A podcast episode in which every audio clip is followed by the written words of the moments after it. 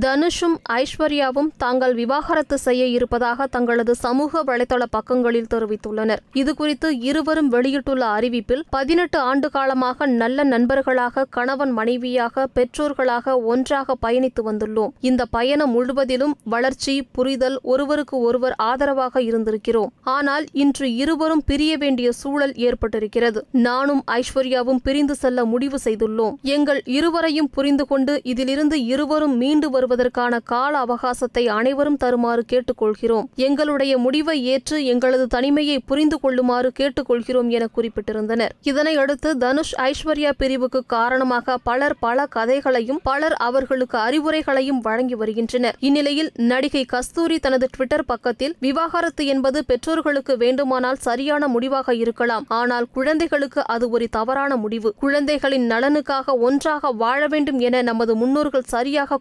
கூறியிருக்கிறார்கள் குடும்பத்தில் குழந்தைகள் பிறந்துவிட்டால் அவர்களுக்குத்தான் முதலிடம் கொடுக்க வேண்டும் என குறிப்பிட்டுள்ளார். அதேபோல் மற்றொரு ட்வீட்டில் பிறருக்காக வாழாவிட்டால் நம் வாழ்வு அர்த்தமற்றது. ஒவ்வொருவருக்கும் அவரவர் வழியில் செல்ல உரிமை உண்டு. என்னை பொறுத்தவரை என் குழந்தைகள் மற்றும் குடும்ப நலன் முதன்மையானது என பதிவிட்டுள்ளார். மேலும் மற்றொரு ட்வீட்டில் ஒன்றாக வாழ்வது என்பது ஒரே கூரையின் கீழ் இணைந்து வாழ்வதை குறிக்காது. தேவை ஏற்படும் போது குழந்தைகளுக்காக ஒற்றுமையாக நிற்க பெற்றோர்கள் இருப்பார்கள் என்பதற்கான அர்த்தம்தான் அது. தேவைப்பட்டால் தனி தனித்து வாழலாம் குழந்தைகளிடமிருந்து உங்கள் வேறுபாடுகளை விலக்கி ஒரு நாகரிகமான மற்றும் முதிர்ச்சியடைந்த பாணியில் ஒருவரை ஒருவர் கையாளுங்கள் என கூறியுள்ளார்.